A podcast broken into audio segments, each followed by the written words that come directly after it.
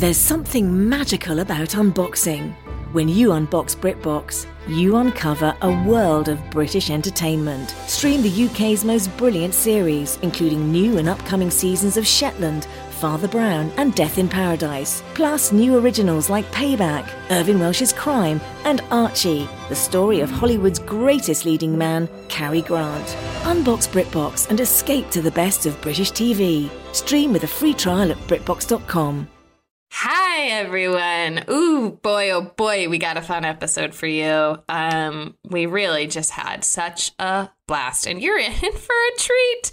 Uh, before you get that sweet treat, we have got to do something we love to do, which is to shout out our newest patrons on the Patreon. They are our sweet treat. We love them so. And uh, the first one up, we have a new champion for actors' rights. They're going to have a lot of information to be fueled uh, on with this episode. And, and it's Ashley Tragan. Ashley, welcome. Thank you for the important work that you welcome. do. Uh, we also have some new uh, vessel heads. I think their vessel heads are also going to find something in this episode. So something for a, everyone. A, a feast for all. Um, and we have to welcome Leanne Challenger, Laura Hain, Mallory Crow, and Laura Loves Nasty Nightgowns Smith. Ooh, welcome baby. To all. Thank you so much for joining me. Really appreciate You, you are our sweet treat. I'm just going to keep saying that over and over again. Next up, we have um, our newest members of Tony fucking Collette's Inner Circle. And boy, do we have a sweet treat for you, sweet treats. But uh, there is some sweet, sweet info about our dear, dear Tony that's coming your way. Um, stay tuned at the end of this episode just to find out how sweet she really is. um, okay, so there are so many of you. Um, we have Oliver Jackson, Una Rose, Tessa Foster, Ashley Bloom, Jenna Gonzalez, Cecilia Lujano, Seffet, Crimson Russell, Kaya Lee Harmony, Daniel Duer, Annabella Rollinson, Margaret Flaming, Christina, Kelsey Middleton, Thomas Wales, Andrea Schneider, D L, Gia Baptista, Killian Sanders, Nathaniel Bar- Barbian, Denisio Truitt, Blacklink, Firelink, Ash Gray, Carlson, John Sansone, Rosa, Rachel Taylor, and Pizza Sheet. Woo-wee, baby! Hen, you knocked that out of the goddamn park. Thank you. Just want to point out that Jenna Gonzalez is going to be Silent Jenna's name when she marries Emily. I can't wait. I can't wait. And I will make her change her name. I will make her. Marry me. Change your name.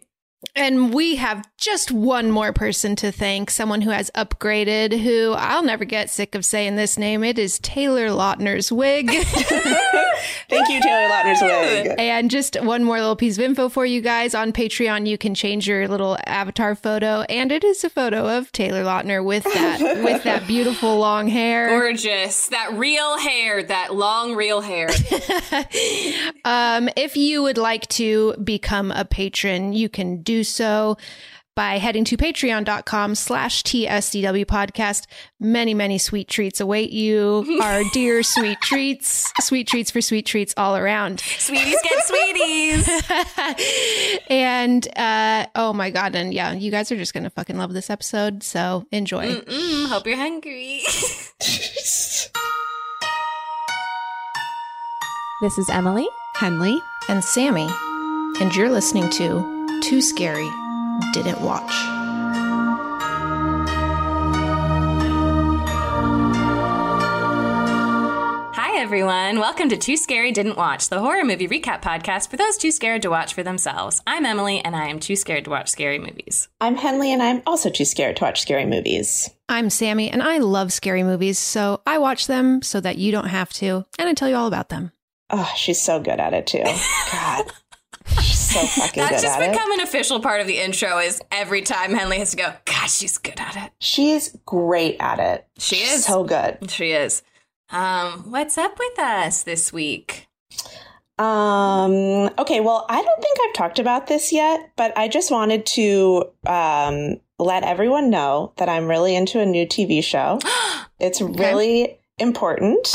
Okay. So Tim and I need a really low stakes show to watch. uh-huh. when we're putting Silas to bed. So we started watching The Voice, and I've never seen it before, but it is honestly so fucking entertaining. Mm-hmm, mm-hmm. Watching Ariana Grande and John Legend like hang out together. Mm-hmm. I mean, uh, genius. Why not? I'm really enjoying it. Great. Love Kelly Clarkson. Have never thought about Kelly Clarkson once in my entire life. And now I'm watching her every night on a T V show, and she's the fucking best. I love her. How often is it on? Is it a, w- a weekly show? Or it's is on it twice a week, and one and one of those nights, it's a like an hour and forty-five minute show. Damn. That's some bachelor shit. That's some bachelor shit. It's really so much content. And I just got to say, I'm really enjoying myself. Wow. I'm so, congratulations. I'm so, congratulations. That's really, that's, I was about to say, you have talked about this before on the podcast, but it's because you've talked about it to me, because uh, my thing is that I saw Henley last week in the flesh. So mm-hmm. jealous. Um, mm-hmm. We went to New York. It was great. You know, I know I've been talking about New York is over because I'm really mad that Henley moved there.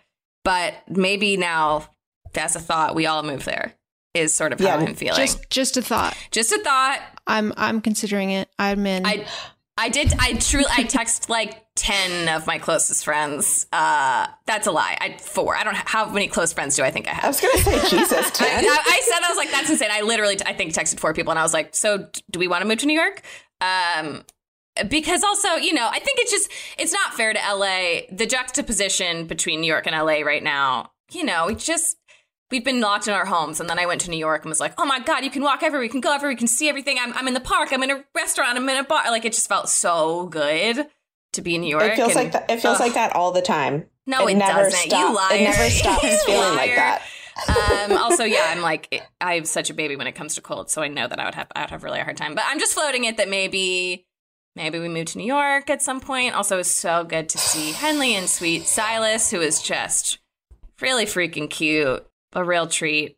New York is great. I just have to say, like, Emily, it's almost cruel of you to be just dangling this in front of my face. Hey, Henley, you moved, man. You're the one who I'm, moved. It's on you, Hen. Uh, You're the one who moved. Move back. I might need to move back. I don't know. What, if, what if you move back and we move to New York? That would be really that be, That's what you get, Henley. Um, no, I would be devastated. I'd be devastated. I also, I had never been to Brooklyn before, which is crazy. I'd only been to Manhattan.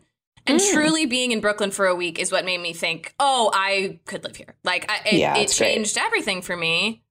Brooklyn is great. Who knew? Everyone except for me. And so I, I, one thing I did want to say, this is not necessarily New York related, but we did this while we were in New York. On our last night there, also, it's just like really hard to do New York every single night for six nights. Like, I felt very physically bad. But on our last night, we were like, we're going to do a big dinner with our friends. We went to a steakhouse. It's like a tradition with Joel and his friends that they do like a big New York dinner when they're there. And you guys know I haven't really done red meat for very long in my life. I like just the past few years was like, I'm going to like eat steak. Um, and so we got we got this dinner. I got a, some Wagyu steak, which is a thing I've only ever heard Sounds about. Sounds fancy. It's fancy. And it's also like those cows are treated very nicely. So it feels like a nice way to eat steak. Like the deal, they like the meat is so good because the cows, as far as I understand, they're like, happy. They, get, so they happy. get like massages. Like it's like oh the best, God. the best life for a. I for had a, no idea. It's the best way to live if your goal is to be killed um is those cows and and so I was like oh, and that is their goal and that, that is their goal and that's their ambition and I so I was like I'll try that and and it was it was I took like three bites. It was so rich, it was very good, but like intense. And anyway, we were at people at dinner were like, oh, we're gonna get the meat sweats tonight. And I was like, aha, what a funny joke we're all telling. And then I I felt I went to sleep. I woke up at Two hours later and was like, I'm dying. Like, I felt so physically ill in a way that I was like, human beings are fucking doomed. Like, we just spent so much money to be like, fancy dinner, to then just like, f- like, I felt my body being like, I can't do this. I can't do this. And I like couldn't sleep all. It was like. It, so you got the meat sweats. I got the meat sweats. Oh, no. And it just made me like, what are we doing? What are we doing as humans? Excess. Excess. We're just in, we're just indulging ourselves before the end times. Massaging cows to then eat a few bites and then feel like dying. Like it's like mm-hmm. a very crazy cycle. Wow. Anyway, I love New York. I love New York. I love New York. God, I love New York. Um, what's up with you, Sammy? Um, well, speaking of traveling, I just wanted to do a quick temperature check uh, on your guys's desire to go to London to see ABBA perform as holograms with me. uh, one hundred degrees is my temp. Is it is the temperature hot if you want to do it? I haven't heard of this. This is a thing? What is this? Yes. Okay. So ABBA recently re- released a new album after forty years. forty years. I know. And they recorded a live show uh in like motion capture. And so they're building a stadium or like a concert venue that's I think just called like the ABBA venue or something like that in London, where it's sp- specially designed for these holograms, and it will be them as they looked yes! in nineteen seventy-nine yes! performing all of their songs. And it's just only in London, and I'm I just like have to go. And so it would be nice if you guys also wanted to go, because I'll, I'll go. go by myself. No, I would go. But I'd have more fun if somebody went with me. I love the narrative of you going to that by yourself, but I also, I will go with you. Also, I'm, I want to see there. the motion capture taping. That's, I really want to see that. There is absolutely YouTube videos of it. Great. You can see it. I want sure. to watch every, mo- everything that uses motion capture. I want the raw footage. It's so funny. You love your Dan Stevens in his in his beast costume. It's one of my favorite singular images. Mm-hmm. But yeah, I'll go. When is it supposed to be, Sammy? Um, it starts next May, and I th- like twenty twenty-two. Yeah, and they're saying that it like will go for a long time. It's like a residency, like Britney Spears' residency. By the way, Britney Spears. Yeah, Britney Spears. By huge the way, news. Britney Spears. Hello, free. Free. Free of the conservatorship. Hell free. Yeah. It's a good. It's. Fu- I can't. Be- I can't believe it. It's amazing. I mean, it would have been really messed up if she'd stayed in that after all oh, the press. It took fucking all yeah, the documentaries. thirteen years. Ugh. Wow. It's a yeah. fucking shit show, but really happy for her. Anyways, so this will be very similar to Britney Spears' residency in Vegas, in that it'll go on for perhaps four years or so. Oh, so we got and time. And so we've got time. Because they'll never get tired, because it's not it's not them. They'll never it's, get tired. They could do it forever. Wow. Wow. What? I mean, wow. What a time, you I'm know? There. Great.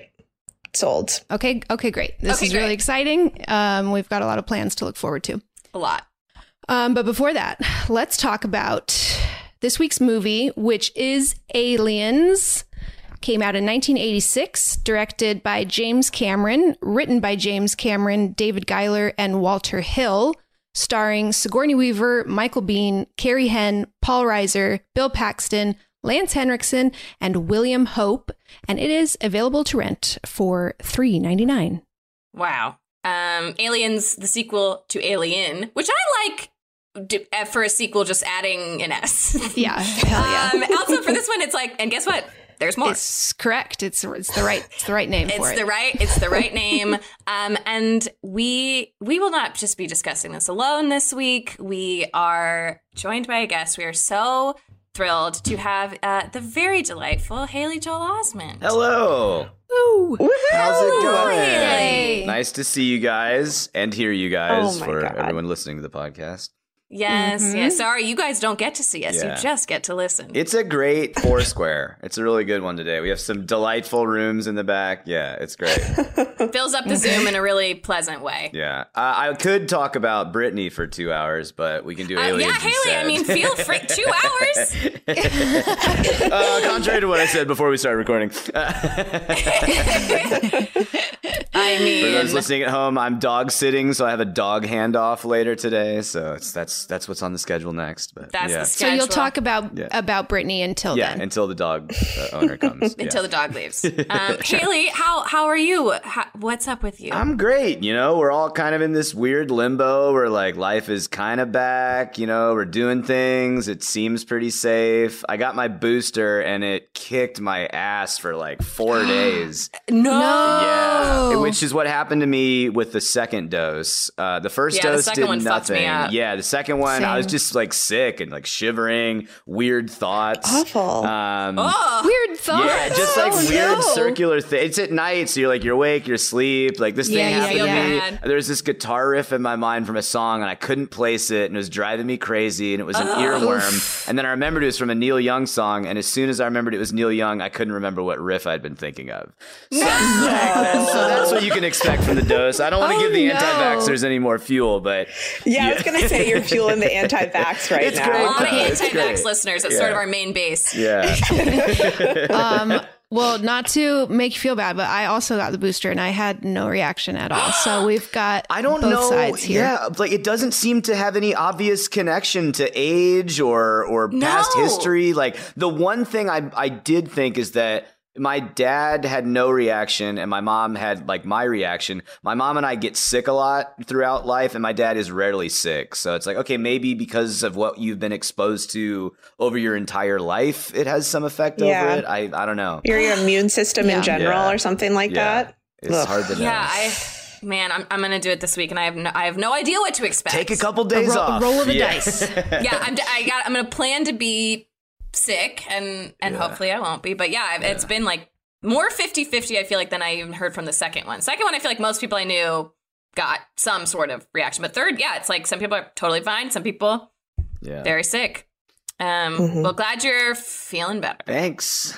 And I feel safe enough to go to the Philharmonic today. So I mean I, I, yeah, I am feeling like I'm getting like when we all first got our second round, we're like, okay, we're vaccinated and it's everything's gonna be fine forever. I, I had this like feeling if we could do anything, and and then it that proved to be not true. And then, but now I'm feeling it again where I'm like, oh my gosh, we're all gonna be boosted in like oh, two weeks, and so we could do whatever we want again. Like let's just. So yeah. I am feeling a bit like I guess everything's fine again. Yeah. I don't know. Looking at those exciting. fun color-coded maps on the New York Times as if I'm an epidemiologist. Like, I think it's okay to go to yeah, Kansas, yeah. safer than Switzerland. I don't know, yes. Yeah. I'm pretty sure I understand. Yeah. Um, yeah, well, what can we do? What can we do? We can watch a great movie is what we can do. Great yeah, great exactly. Mm-hmm. Wait, okay, so I need to know, Haley, how do you feel generally about horror movies? Like, are you a huge fan? Do you love them? I like them. I have a weird relationship with them because I did one that was a pretty big experience in my life when I was like ten years old, sure. which was yes. a great experience, but it had the effect of kind of uh, taking the magic out of horror movies for me. It's mm. hard to scare me with things. There's definitely movies that disturb me, but to actually get scared is a rare sort of thing now because I saw how the sausage was made. And and contrary to what Ronald Reagan says, it's very interesting how the sausage is made. Uh, but, but it's less scary when you see them putting on the makeup and all that stuff. And also, when we were uh, uh, shooting The Sixth Sense when I was ten years old, Uh, it was like my education in horror movies at home because my dad and I would just rent all the great horror movies just as research and to see how people do all those things. So I was seeing Alien and Aliens and Poltergeist and just all all these great horror films just to see how it had been done, you know, through history. So. And you were ten years old when we were watching all yeah, of those. Yeah. So you're also probably like desensitized really quickly yeah. if you're watching Poltergeist at ten and you're like just like doing it for research. Right. Yeah. yeah. Yeah. It's it's the homework that you go home to. So, yeah. Yeah. Yeah. So, uh, yeah. And that's the first time I saw um, uh, Aliens was in the, the Corman Towers in Philadelphia, you know, going to a little video wow. rental store on Spring Garden and, and picking out oh. these V H Ses and watching them on a T V that was now. Looking back, really small and probably terrible to watch this movie on. So, yeah, yeah, yeah. But uh, yeah, this is one of my favorite movies, and for me personally, it's it's totally divorced from uh, action or horror. This is like a comfort movie to me, which is strange because I've seen it so many times and I love it so much. Like, uh, for example, the morning after the two thousand sixteen election, when everyone was feeling really bad, I put on. I was like, well, I'm gonna watch Alien and then Aliens, and then I'll figure out what to do after that. Like, this is my this is my go-to. Just this will take up the next five hours, and then I'll deal. Great. With life. Yeah. Wait, I love this so much. Okay, so we've had a lot of guests on, and we've never had a guest who've, who's talked about a horror movie that's been like a comfort yeah. horror movie. I think mm-hmm. this is the first time, and I we need to ask people that in the future if they have like a horror movie that's like a comfort yeah, The one. Shining is one of those too, where it's like I just I just love watching that movie, and it's just so distant from its original. It's like how, what happens to songs getting repurposed and having like different uses, you know, once they've been around for a long time. So yeah, mm-hmm. yeah, that yeah, that's definitely a good question for people, because I feel like people have those. That was yeah. awesome. Comfort horror. Were you also ten when you saw The Shining? No. And I actually, I don't think I ever asked my dad, like, why some were off limits and some, yeah, like, were okay. Interesting. I guess because, like, sci-fi and supernatural aren't real, and The Shining has a little bit more to do different. with... Yeah, yeah. Yeah, The Shining is a little bit too much like, oh, my dad's going to murder me. Yeah, I guess not I good. can understand. when, yeah, actually, that's probably it, yeah. Being like, I'm not going to do that one. uh, I can also remember when I was, like, thirteen or something, I was staying over at a friend's house, and we uh, were watching Mulholland Drive, and we were not supposed to be watching Mulholland Drive. And my friend's dad, like, caught us watching it, and he, you know, turned off the D V D or whatever we were watching. He's like, "You can't do this. David Lynch is trying to get inside your head." And I was like, oh. like no. yeah, all right, that's true. I guess he, maybe he's not trying, but he he, he gets but in he's there. Doing it. Yeah. so um. I think that's the, you know, the dividing line between what's okay for kids and not okay for kids is stuff that, you know, can can mess you up psychologically, and stuff that's just, you know, jump scares. Mm-hmm. Yeah. Yeah, mm-hmm. That's true. I will say on on that note, Haley, and this isn't your fault, I don't blame you, but um, uh, the thing that f- really pro- disturbed me so much was when you died, spoiler alert, in uh, Pay It Forward, because I watched that at a time where I was like, they don't, he doesn't die. And I was like, what the fuck just happened? Yeah. yeah. When you said when I died, it could now be like twenty different things. I've been yeah. killed every way you can possibly get killed. You know, shot, stabbed, zombified, cancer, what's your favorite way? AIDS. Uh, I just did, a, I was a zombie on What We Do in the Shadows, and that was just way too much fun. So, because I kept, yeah. I, I kept getting to come back to life. yeah, you're not really dead. Yeah, yeah. Sammy's like favorite show is What We Do in the Shadows. I love it. Yeah, it's great. So good. It's great. It's so great. good. yeah. It's great. That just reminds me. I was on a plane recently to New York, and they had the What We Do in the Shadows movie listed on the in-flight entertainment, and I think that, that the category they they listed it as a thriller, like in the lid. I was like, what the fuck? Like, what are they? No, it's not. Um, anyway. Wow. Okay. So this is a movie that you know and love very oh, much. Yeah. I don't have to have the Wikipedia page up. I can. You I don't didn't even have f- to rewatch this. Like, yeah, this is. You got to memorize. So I'm Hell sure yeah. some, somebody has a right. If I like miss something glaring, please let me know. But like, yeah, this is one I could I could talk about forever. And hopefully uh, some of the trivia, which is also kind of from memory. But yeah, I, I, I yeah, there's so much good trivia about this one, because like the same with Alien, like there's just so much going on at that time on the same lot. And so a lot of the, mm. and you know what, I'm sure Ooh. we'll get to what we really love about these movies. Uh, like I think we were talking about The Thing before we started recording. Mm-hmm. Is it's mm-hmm. you know it's real stuff, it's real sets, it has a real texture, yeah, it's and practical. You know, everybody talks about that a lot these days, and not a lot of people respond to it, because a movie that feels real, you know, or people, you know, people's bodies are actually at risk, and they're not just, you know, Marvel superheroes. That's a real movie. You know, it's Die Hard is Marvel. Like that. I know. I love. I'm, I'm. You know, that's. It's an easy punching bag, but it's not. It's not Marvel. It's, it's that all other action movies are trying to resemble Marvel, and they should try and, you know, resemble other things too. A uh, positive example, I mm-hmm. think Mad Max: Fury Road was a perfect combination, because computers aren't necessarily the the enemy. You can meld great computer work and real stunts in a really mm-hmm. effective way. So it's possible. I know it's possible. It's yeah. possible. It's what my yeah. favorite like movies of all time are Mission Impossible. Which is weird, but it's because they're like, he's fucking doing it. Yeah. And it's so cool. Absolutely. And then they had, you know, Bourne felt really real. And then that mm-hmm. had the effect mm-hmm. of, you know, James Bond turning from, you know, space lasers and Pierce Brosnan stopping mm-hmm. his heart into Daniel Craig actually, you know, running on stuff with a guy. So it's fun yeah. to trace, you know, trace those trends, you know, of who's paying attention to what. Yeah. In Hollywood. Um, yeah. And this movie, I mean, the design of the the aliens in this. Like, oh, my um, uh, my boyfriend Joel has been to the H R Geiger, like, museum. Oh, wow. And I've seen some pictures, and it just looks so cool. Like, that, the, like, bones and the skin. Like, oh, I man. just love it. And it's, you can't get that same effect if it's not actually like three dimensional and real. Yeah, I mean, they ran into that with Alien three where they started computer generating it and it just didn't have the same effect. Ju- I, not to get way out in the weeds, but just because Dune is in theaters, I also wanted to, to tip the cap to uh, Jodorowsky's Dune, which is a great documentary.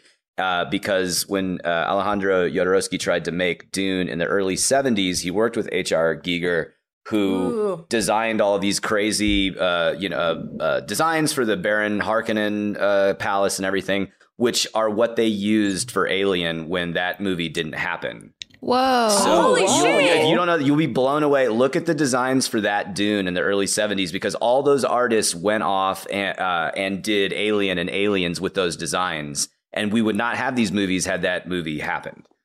Yeah. That's crazy. Wow. Check that movie out. There's a lot of stuff where all these, you know, artists who had come together for that. Incredible. But yeah, I could talk for two hours about that stuff too. But that's that's the you heritage of all this. You have a dog handoff, yeah. Haley. A I dog, dog handoff. Hand yeah. Um, but yeah, that's where all of this comes from. And all those incredible, you know, the, the alien is one of the most iconic monsters around. And it so came from scary, designs scariest from alien ever. Yeah. Yeah. It's just so upsetting in, in so many ways. Yeah. uh, that's also so cool to think, because like that's such an incredible artistry that went into making those things. I'm so glad it got used. Yeah, I think that's what they were all thinking. It's like, it'd be a shame to let this go to waste. Yeah, yeah. Like, are you kidding me? Yeah, yeah. Dang. Fabulous. Um, do we have any more trivia about this movie, or should we? I got some stats. It it's uh, has a ninety-seven percent on Rotten Tomatoes, oh, nice. eighty-four on Metacritic. That must be fresh. eight point three on IMDb. Very high for IMDb. So Very high. high. IMDb, it's a real... You never know what you're going to get. Well, usually it's like, what is it? Like six point two. I feel Six like all of them are something. six point two. um, the budget was eighteen point five million dollars and it made one hundred eighty-three million dollars. It was nominated for seven Oscars: actress, art direction, sound editing, score, visual effects, and sound editing. And it won. Holy shit. One sound editing and visual effects. Cool. Glad it won visual effects. Then just some some random trivia things. The alien screams are baboon shrieks altered in post, which is kind of fun. Baboons are used so often in horror movies. Oh, they're scary. They're scary. Terrifying. They're a scary animal. um, and then I, a lot of the trivia I read was just about like the animosity on set. I guess a lot of the crew was very upset that James Cameron was coming on, and was like, they were very loyal to Ridley Scott. And so Interesting. he had a lot of problems with a, a lot of the people on set that were just like, wouldn't, I don't, what was the one that I wrote down here? It was the assistant director, Derek Cracknell, who would openly question his Cam- James Cameron's decisions, openly antagonistic towards him, calling him Governor and Grizzly Adams because of his beard. Brutal takedown, Grizzly Adams. Yikes. Zing. Can you imagine being uh, passive aggressive to James Cameron now on set? It's so funny. Yeah. In hindsight, it's like so, so funny to just imagine all these fucking people just being like, this fucking guy, who's this now? And it's James Cameron. Well, he, he had nothing out in theaters, I guess, was the problem, because Terminator yeah. wasn't out yet. Also, I believe I have the timeline right. He was writing and shooting Terminator at the same time that he was writing this one, and without even the promise that uh, uh, Sigourney Weaver would return to do a sequel.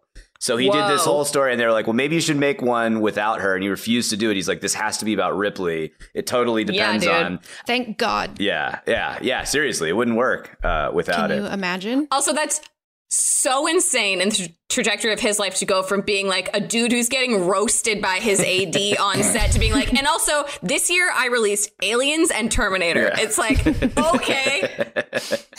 Yeah, it's wild. Yeah, take that, Derek. Yeah, I guess back in the in the day, crews were not hired by production. They were just the crew at the studio. So you would come in and just have to deal with the people who were already there. Also, and I know this is a hot but- button topic uh, recently, uh, Americans were working twelve hours, and that was much longer than British crews uh, uh, had, were, were unionized to be working. So they would just walk out in the middle of takes, and you take tea breaks and things like that, which is not the way that James Cameron was used to working. Tea breaks. Yeah. You gotta have a tea break. Yeah. I get it. Yeah. Apparently, oh, I'm sorry. It is tea time. Yeah. Apparently, the last speech uh, Cameron gave to uh, the crew when they finished was he was like, you know, this has been a struggle, and the only thing that kept me going is that I'm gonna walk out of these gates, and you fuckers have to stay here forever. And now that's how you do it. That's a good roast. Oh, wait. Are we allowed to swear on this podcast? I'm sorry. Are we allowed? Okay. Yes, we're all allowed right, to swear. Good. You sorry. sure are. Sorry. You sure are. We, we allow it. We yeah. allow it. Yeah. Uh, we got that explicit rating. Nice. So. Oh, God. You earned yeah. the E. We earned the E. Oh, dang. I mean, should we watch this trailer? Are we ready? Let's do it.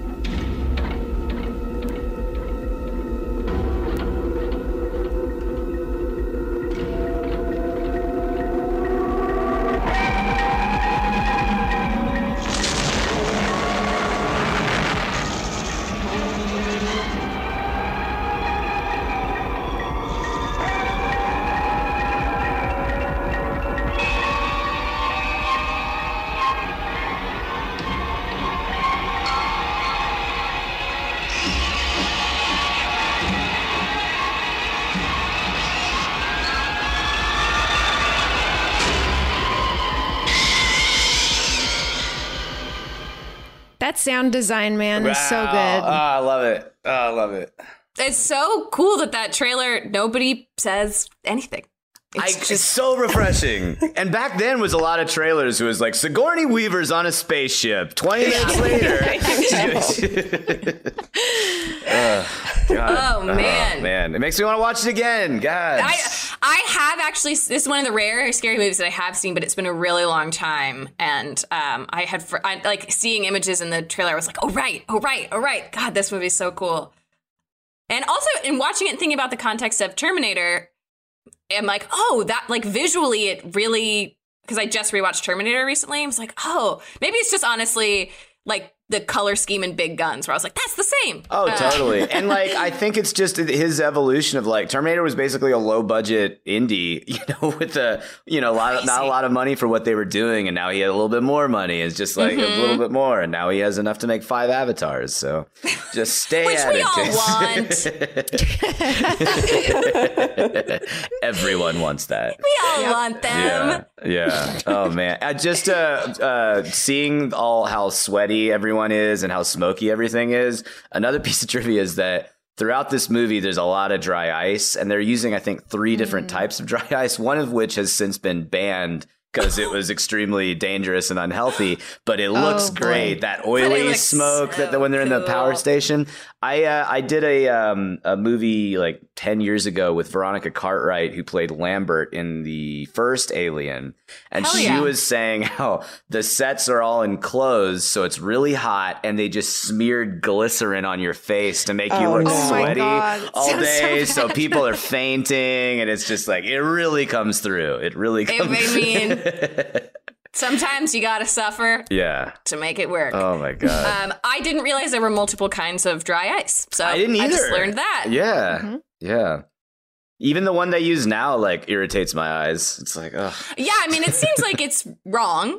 Yeah. And it's, like, not a good thing to be probably breathing in and dealing with, but yeah. it does look so cool. Yeah. It's the bleakest time of the year, so you know what that means. We deserve to get cozy on the couch, rewatch our favorite TikTok videos, and drink a goddamn glass of wine. If you ever struggle to pick out the right bottle, you will love our next sponsor, Naked Wines. Did you know that when you buy wine today, most of the money goes to things like fancy packaging, big budget marketing campaigns, and tax?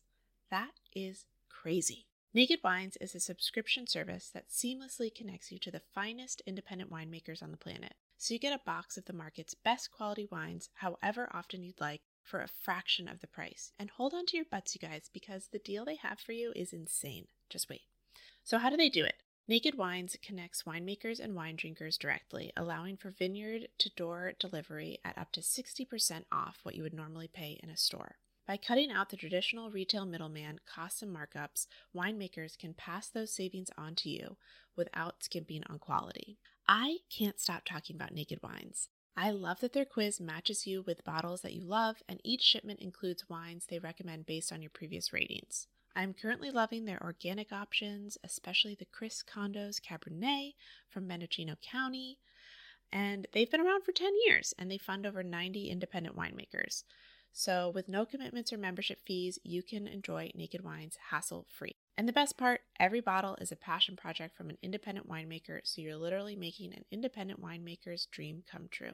So head to nakedwines.com slash too scary and enter voucher in the top right when you get to the website. And put in too scary for both the code and password to get six bottles of wine for just thirty-nine ninety-nine with shipping included.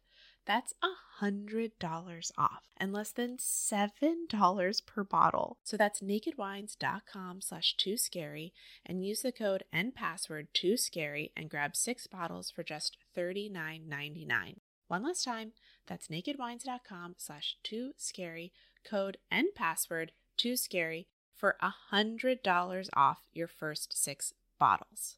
If debit is your go-to card, Discover thinks it's time you get rewarded too. So check out Discover Cashback Debit, a game-changing checking account with cashback on everyday debit card purchases. That's right. Cashback isn't just for credit cards anymore. Whether it's a movie date, flea market find, or midday latte, you can start earning cashback. And did I mention there are no fees, period?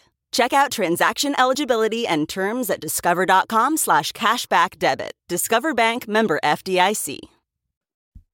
Um, wow. Okay, should we just freaking get into this movie? Get, get into, into it. it. Let's get into yes. it. Yes. Oh my God, I can't wait. Yes. Uh, so we're assuming that everyone knows what we, I'll do a brief recap of the first Alien. They uh, there's a giant mining ship with seven crew members uh, the size of a city. They uh, get a rescue uh, a, a S O S signal from a planet, an uninhabited planet where a derelict spaceship has crashed. They go and investigate the spaceship. They find a bunch of eggs. One of the eggs opens up and something that looks like a horseshoe crab explodes out of the egg and attaches itself so to uh, uh, to John Hurt's face.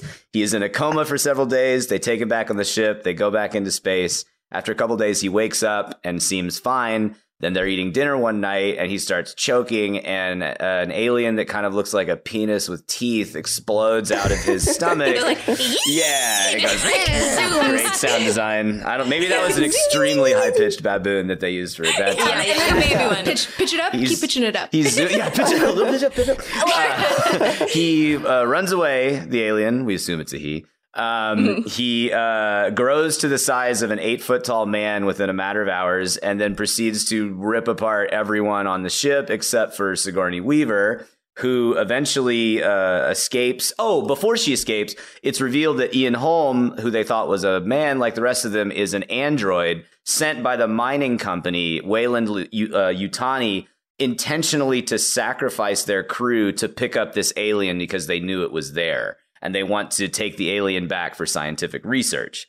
Um, uh, Ripley discovers this. They kill Ash. Uh, everyone else dies except for Sigourney Weaver and her cat, Jinxie. They get on the uh, lifeboat, the um, escape pod. They blast off from the ship. They self-destruct the ship, thinking the alien's still on the ship.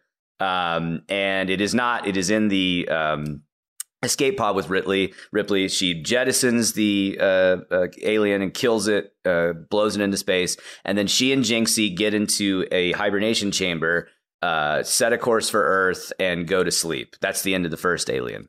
Now, Aliens, our movie. Uh, her icy uh, escape pod is floating through the deep regions of space. Uh, the door is cut open. A robot arm comes through the door. It sees all the great dry ice in there. It looks around. It it's sees, all perfectly safe. It's perfectly safe. It withdraws. A bunch of uh, people come in. They, they scrape the ice away from Ripley's faceplate and see that she's sleeping peacefully with her cat, Jinxie.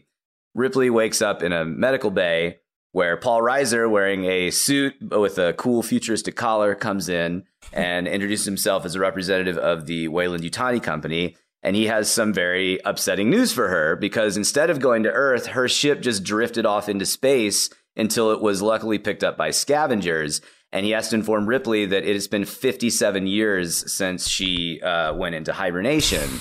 Rough. God, that would suck so much. Yeah. Yes, it's sad. And now there, I don't normally like a lot of deleted scene stuff, but there is an important thing that they cut out of the movie, which Sigourney Weaver was justifiably angry about, uh, because Paul Reiser tells her her daughter, who was a child when she was when she left Earth, is now uh, grew old and died while she was in space.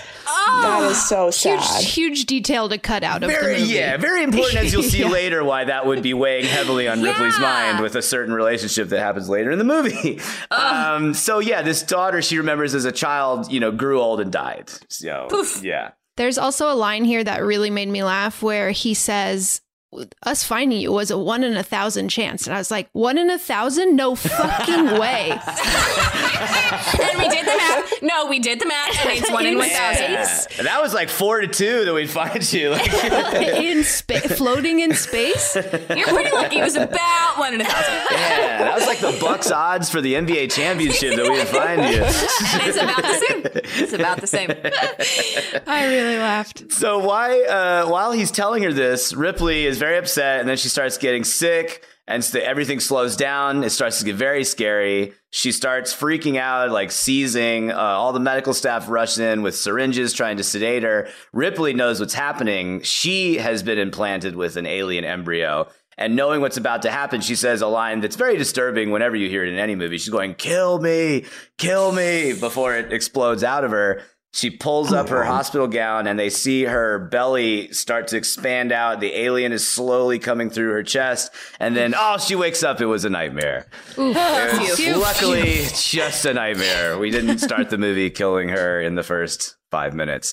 Um, so she's okay. And in back in the actual world, uh, she's summoned to a uh, boardroom meeting with the mining company because she blew up a very uh, expensive amount of uh, ore, and they have no record of the alien because the ship blew up and there's no video recordings or anything. They just oh have her God. word that she blew up a whole ship and saved oh. herself. Uh, this reminds me of a, a Neil Gorsuch decision in Colorado where a truck driver abandoned his truck on the side of the road in a blizzard so he wouldn't freeze to death. And Neil Gorsuch said, uh, no, it's your job to stay with the cargo because cargo is always Jesus more important Christ. than human life. Stop oh, it. Oh, yeah. That's a, that's, now he's on the Supreme Court. So that's what's oh, happening perfect. here. They're very angry at her uh, oh, because boy. their it's lives are... It's good to be a human. Yeah, good to be alive. It's good We're to be good alive. at it. We're good at it. They knew in nineteen eighty-five that corporations could be evil.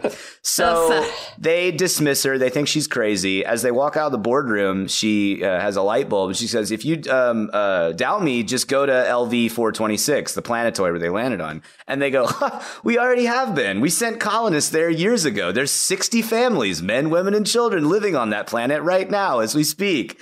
Uh, and Ripley is very disturbed by this. She goes back to her cool little space apartment uh, where I believe she's working as like a mechanic because that's what she was on the original ship. Um, a little, not very important trivia, but I thought it was kind of cool. Her little tiny lavatory is an actual British Airways lavatory that they bought from the airline. I thought that was kind of oh. funny. Oh, for those of you who are into set stuff, uh, she gets a, a knock at the door. Paul Reiser is back with a military attaché, or no, it's it's the oh, uh, it's the colonel, it's or um, Gorman, mm-hmm. it's Gorman. Gorman. Mm-hmm. Uh, and uh, what do you know? They have lost contact with the colonists on uh, L V four twenty-six. Shocker! And they're very worried. And now they're starting to think that maybe Ripley was telling the truth, that something uh, terrible was out there. So they ask her to go as a special advisor with a group of colonial Marines to land on the planet and to see if there are any colonists that can be rescued.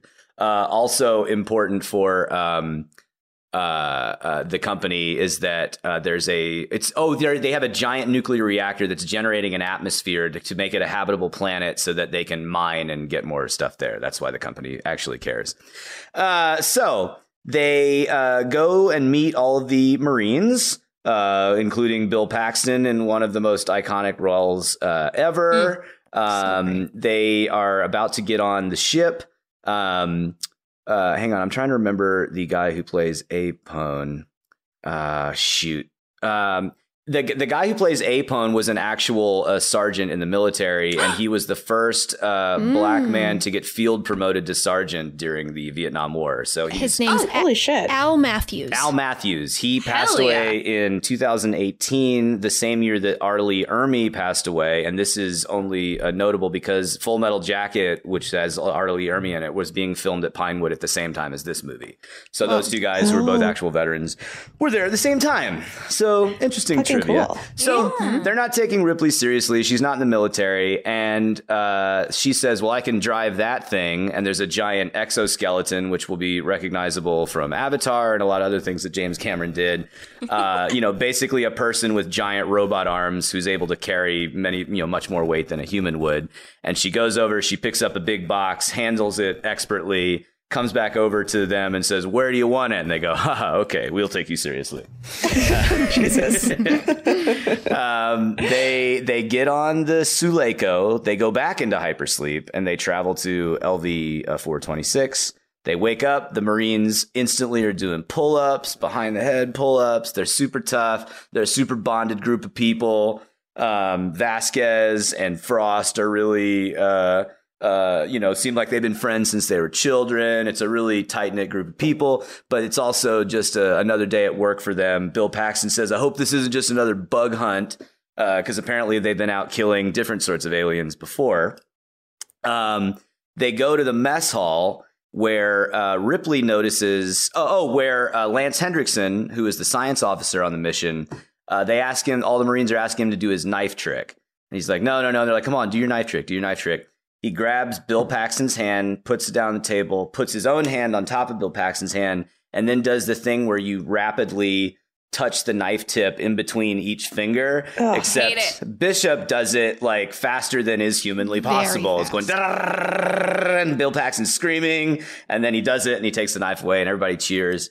And then uh, Ripley looks over because Bishop actually cut his finger while he was doing it, but white milky stuff is coming out of his hand. Uh-oh. In the first mm. movie, when Ian Holm revealed himself to be an alien, he started spewing what looked like milk out of all of his orifices and like was revealed to not be filled with blood. And mm-hmm. Ripley's understandably traumatized by robots because that one tried to kill her in the first movie. Mm-hmm. And she gets very upset and says, you didn't tell us there was a synthetic person on this ship. And they're like, oh, we didn't think we had to. Like, it's normal. There's always a synthetic. And then Paul Reiser goes, oh, I forgot. Uh, sh- Ian Holm tried to murder her sixty years ago. And Lance is like, right, right, right. Um, oh, yeah, yeah, yeah. Right, right, right, yeah I don't yeah, know yeah. why this slipped my mind. And uh, Lance Henriksen, who's very, very kind and peaceful, he goes, well, that would never happen now. Those ones were always a lot twitchy. And she pushes him, just goes, just stay away from me, Bishop. So they they hate each other early on. Mm-hmm. Um, have I missed anything yet? Am I talking no. too fast? No, this no. is great. No, this is perfect. Please honestly, I'm. This is very compelling.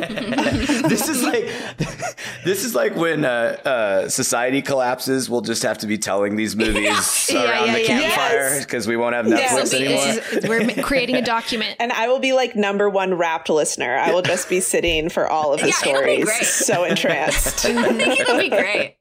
Uh, so they get into the drop ship. They're in orbit above the alien planet, and they get into this thing. Um, uh, you know, it looks like a um, just like an airplane, basically, but a little bit beefier and sturdier.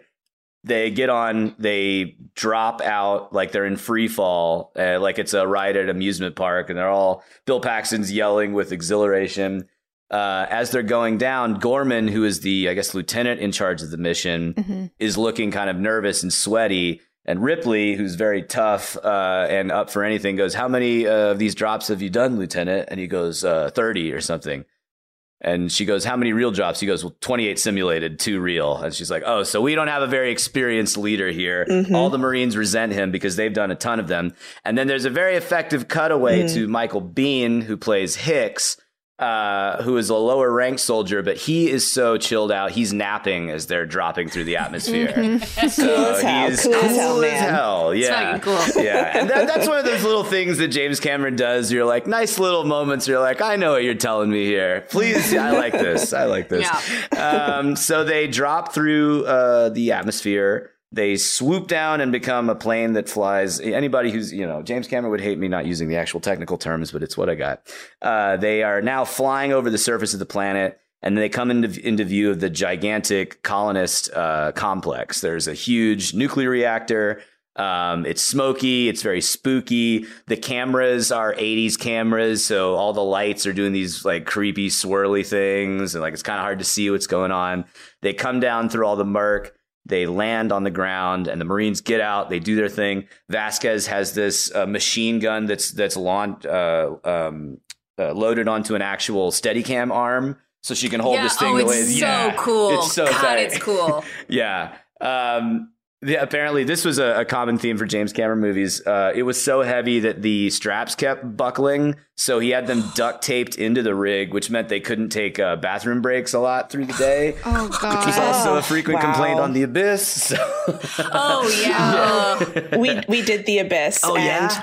man, there were so those much trivia. They, those it. actors did not have a good time. Oh, man. No, the actors were not a fan. But when, not uh, a fan. When Ed Harris said he was just driving home from work one day and he just started like hysterically crying and like punching the steering wheel, you're like, geez. Yeah, yeah he like wouldn't talk about it. Didn't Ed Harris like refuse to talk about it for, for like, like decades? While, yeah, yeah, yeah. wild, wild. Um, so, so that's what we're getting into on this that's planet. What we're dealing with. So if the whole movie, just know no one can go to the bathroom. No, they're uncomfortable. They're covered in Vaseline and they have to pee. so, uh, so they get there. They land at the little. There's like a little space city, but it's abandoned. It's very creepy. There's a a bar sign, a neon bar sign that's swinging in the wind, but nobody. Around. The Marines are doing their checks, their information, they're searching, they're searching, they don't see anything. Uh, they go into the um, uh, into the main colonist complex. They're going down a creepy little uh, passageway with great floors. Um, a lot of this movie requires looking through multiple levels of of, of certain mm. buildings through these grates. Mm-hmm. And while they were building these sets, they're like, where can we get like a ton of these grates? And at Pinewood Studios, they're like, oh, there's a huge pile of them like out, you know, piled behind the studio. And it was the grates from the first Alien seven years ago that they just like thrown like in the trash and were just still there at the studio. And they're like, oh, great, we'll use them again. Perfect and the, reuse. The uh, derelict spacecraft, which looks like half of a donut, uh, they They, in a deleted scene, you see it again. So they needed it. And they're like, does anybody know where it is? And so guy's like, yeah, it's it's in my driveway. Like, I have it. So they went, they went and they got it and, and uh, brought it back. Yeah. So they're exploring. They uh, find a laboratory. And in this laboratory, there are uh, t- tubes filled with water. And suspended in the tubes are several of the face huggers from the first movie. So mm. clearly the colonists have found the uh, the aliens mm-hmm. and we're trying to study them. Uh, they're uh, looking through the records and they're searching for any information about where any of the colonists are because there's no bodies anywhere. It's just creepy. There's no one around. And Bill Paxton says another great line. He goes, uh, quit your grinning and drop your linen, which is an A C D C lyric. So I guess they're listening to A C D C in the year twenty one twenty-two. Um, yes. There has been no new music. No, they're, the classics are always the classics. um, so he has discovered that the colonists who all had G P S tracking devices are all clustered in the nuclear reactor. So they're probably fine. They're all just oh, hiding they're together. Fine. They're safe. The, they're safe. So they're going to go there. Uh, on their oh, way God. there, uh, they are scared because they hear noise, something scurrying around. There's a big you build up to a jump scare. And then they see a little girl with tangled ratty hair with a teddy bear mm. or a rabbit, oh. I guess, uh, scurrying around. She's running through the air ducts. Ripley, uh, you know, haunted by visions of her daughter, although you wouldn't know that in the, you in the original wouldn't release. It's so crazy that they removed that. I like, I, we just have to put a point on that. Why? And it's like, why? Like, it wouldn't even take that much time. I really, I've never read any yeah. explanation for it. Yeah. Maybe they like maybe it would less, make her less of a badass somehow, but like I don't know, like it's like it's I, I don't think it's so. It's too sad. They were like, that's just too sad. Yeah, let's not make it too real in this movie. um, so Ripley, in a in a panic, or you know, it, very affected by the sight of this girl, chases her through the air ducts all the way to basically a nest this girl has built in the walls of the of the uh, uh, facility. And this girl is nonverbal. She's clearly very traumatized. Um, they get her and they take her back to the lab while the Marines split off and go to investigate where the col- uh, the colonists are. Um, they uh, they go to the oh, when, and Ripley is cleaning up Newt in the lab, and she's not saying anything. She's very tenderly cleaning the like soot off of her face. And um, what does Ripley call her that makes her respond for the first time? Rebecca. She finds a, like a school photo of her, and her name is Rebecca. And yeah, she says like Rebecca, she's wiping her face. And then, yeah, she, the girl very softly whispers, Newt. My name is Newt. My name is Newt. Nobody calls me Rebecca except my brother. Yeah. So we get a little humanity right there. Um, so then they're they're keeping track with the Marines. The Marines go uh, and now meanwhile, um, they're looking at images of the of the site. And Bill Paxton says, if you like that, you're going to love this. And we cut to what the Marines have discovered, which is a giant uh, tunnel that has clearly been like slimed over by something alien. It's a huge power station with these giant car doors, but there's like a hive tunnel descending down into the uh, into the reactor. Nice. Uh, and they just yeah, walk right in there. They let's just go check it out. Yeah. Let's get in there. Come on, let's go. Get in there. Come on, Come all of us together. Nobody wait behind. I, I watched this. I watched this with my mom last night. And she kept going like, "Why are they? Why are they doing this again?" She's like, "Why don't they just leave?" Great I was like, question. That is a good question. So many times in movies, you're like, "I'll just leave. I don't need to know. Like, I don't need to yeah, know like, what's why? behind there. Like, let's just go. Let's get out of here." Uh, but they're Marines, so they go in. They gotta. They gotta go. Uh, oh, one thing that was introduced on the dropship I forgot to mention was uh, a nice little James Cameron uh, drawing your attention to something. They all have uh, GoPros basically on their helmets, and one guy's is staticky. Uh, Gorman is watching a bank of basically a Zoom feed with everybody's feed mm-hmm. in a grid, mm. and he goes, uh, Hudson, like, hit your thing. And he goes, there we go. And so we know that we can watch their personal P O Vs, each of the Marines, as they descend down into the into the scary hive. Uh, it's also notable that two people or one person is carrying a very crazy looking flamethrower. There's mm-hmm. two people with the side mounted machine guns. Everybody else has got um, assault rifles. Now, once they get down there, they start seeing uh, human artifacts, shoes, stuff of that sort, uh, oh, embedded in the slime in the walls as they go farther and farther down, descending the rickety stairs into the dark and smoky uh, power reactor. And then Ripley, ever ever uh, aware of her surroundings, goes, uh, Lieutenant, aren't they directly under the reactor? And he goes, yeah. She goes, well, if they are they using armor-piercing ammunition? He goes, yeah. She's like, well, if they pierce use armor-piercing ammunition and they hit the reactor, and Paul Reiser goes, whoa, whoa, whoa, she's right, she's right.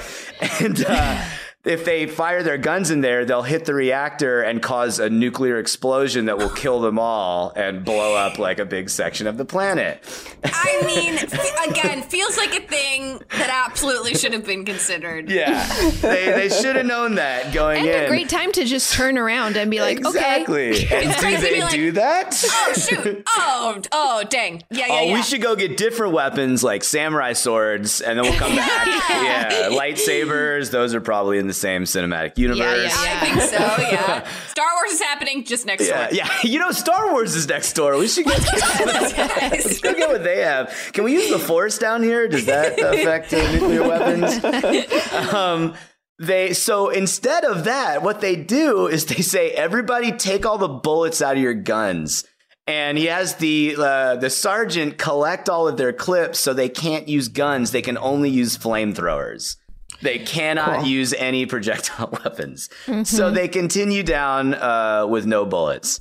Uh, eventually, they start seeing more and more signs of people. And then somebody's, uh, I believe it's uh, Dietrich, her flashlight finds a woman's face uh, in the wall, like encased in slime. Oh, she goes, Jesus. I've got something over here. They all come over, uh, they get really close, they pull her up by her slimy hair, and her eyes go blink and open up, because she's still alive, even though she's basically uh, pale and gray and looks dead. Uh, she starts moving around in obvious pain.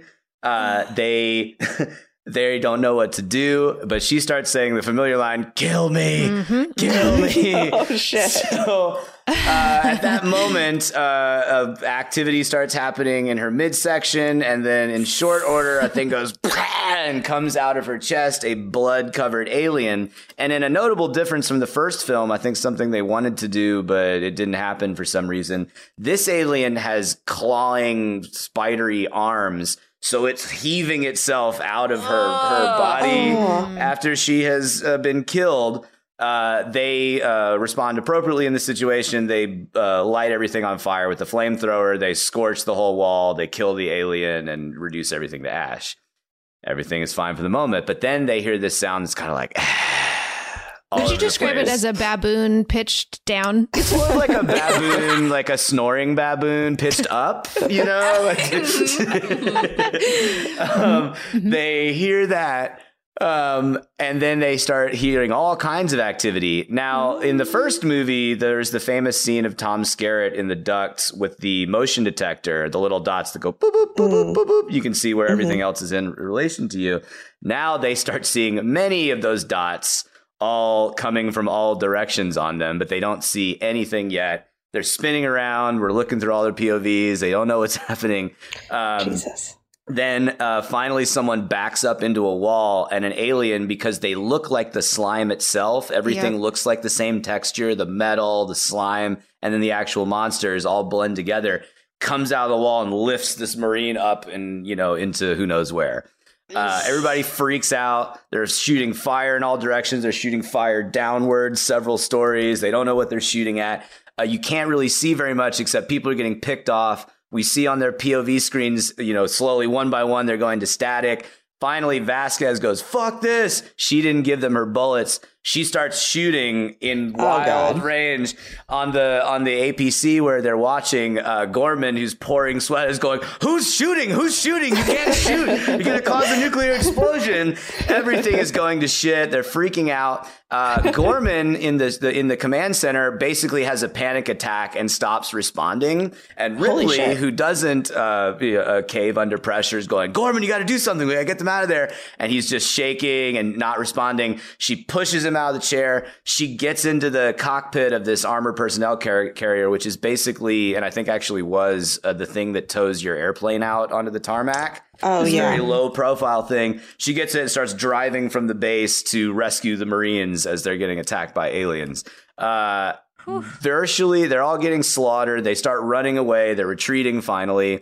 Um, what is the, is it here where uh, Michael Biehn says the famous line where he goes, uh, something, "We are leaving," which is a line they reference in the last in Prometheus and the New Aliens. At yeah, some point, somebody yells that. As they're like, like oh, getting yeah. into the car. Yeah, yeah, yeah. yeah. Uh, so they get up there. I think it's Frost and Vasquez and Hicks and Hudson. Ripley is driving over aliens uh, and crashing through walls and knocking into stuff. This is some of the best miniature work of the of the era. Oh, cool. Um, it's just really great stuff. A lot of the ships in this are just terrific miniatures. So good that I think when Fox watched it for the first time, they were uh, angry at Gail Ann Hurd, the producer, because they're like, "You used all the budget on sets. Like, we had a budget for special effects." And she goes, "Guess what? That's all special effects. That's Those cool. are actual sets." That's um, amazing.